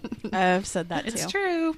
The thing that my parents always used to say when I would complain about, you know, how Carl was getting it easier than me, she would say, well, we're not talking about your there. We're talking about you. Oh, I hate that. Ooh, I hate that. Yeah, my newest thing now that like I remember my parents saying to me is, Bridget really wants to get TikTok, of course. And I'm like, no. You can't, like, you can look at it on my phone, but you can't have it on your iPad. And she's like, it's not fair. And I'm like, listen, I trust you. I don't trust her. But, like, I'm like, I trust you. But I don't trust, like, the Russian bots that are out there. Mm-hmm. Like, they're bad people. It's like the worst spyware app on earth, isn't it? Yeah. Yes. Yes. Yeah. I say the same thing. Yeah. It's not you that I don't trust. It's everybody else. But you're. And also really. You. And yeah, also, but yeah, we don't say that. You don't have to tell them that. No. All right, we're running really long. Yes. Will these recommends? Yeah, this is quick. So quick. My recommend is the show Remy on Hulu. It is so good. There's 2 seasons. The second season just dropped, so you'll have about 20 episodes to get through. I think I binge watched it in 2 days. Everyone should watch it. Mine is I'm Sorry. It's on Netflix. So good. I think it was on. It's like cringy, so just know that. But it's really funny. And I did some stuff that's legal in other states, and I was LOLing majorly. So good tip. I'll do a quick Amazon plug of the week because we got to have something in there. Mm-hmm. Yep. My plug of the week is the Lift Tall adjustable height computer monitor stand. I just bought this stand because I finally moved my workstation up and combined it with my personal workstation, and so I needed something to lift my third monitor. Honestly, I could be like a security outfit here with all these monitors I've got going. Seriously. And I wanted something that could be really tall, and I wanted something that was adjustable so that when I want to work on my computer, I can just bring it down and push the other monitors out of the way. And I wanted something, a lot of them are like the scissor, where the metal scissors up and down. I didn't want that because I wanted to be able to put a shelf underneath it. And this fits the bill. It's $90, $89.99, but it's free shipping. And it's a great, great purchase, I think. And remember, you don't have to actually buy the adjustable height computer monitor stand. But if you start at that point and surf from there on Amazon, then we will get credit for the things that you buy. That would be helpful. Yes. And we may as well move on to housekeeping on that note. You can also buy our merch at thisshowhaseverything.com. There's a shop button for your convenience. You can rate and review our show on your podcatcher of choice. And as Anne was saying, use our Amazon link. You can just bookmark one of these shameless plugs and use that as your jump point to get to Amazon. And then we'll get a little bit of a cut of everything you buy. Hell yeah. All right, get involved. Our website is thisshowhaseverything.com. We still have throwyourphone.com. Join the Facebook group if you are so inclined. It's really fun, and there's a lot of stuff going on there. People are breaking the rules left and right, but it's really fun. The show Twitter. Dare you? How dare you? No, people even say that. Sorry. The show Twitter is at Tishy Show. Email us at tishy@10710.com. Send us a voice memo, please, please, please, please, please. Fax Bobby your butt at 617-354-8513. And with that, thanks for joining us. This ran the gamut, but that really was everything. Yeah, it was everything. Yeah, for really once we did it.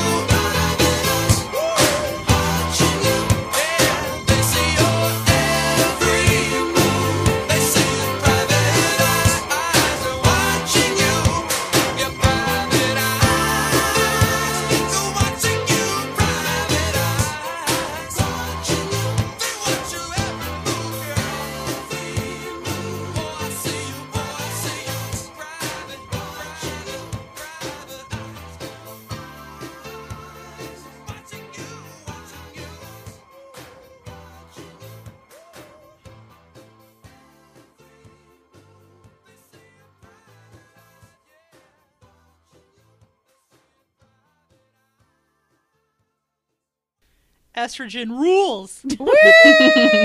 Woo!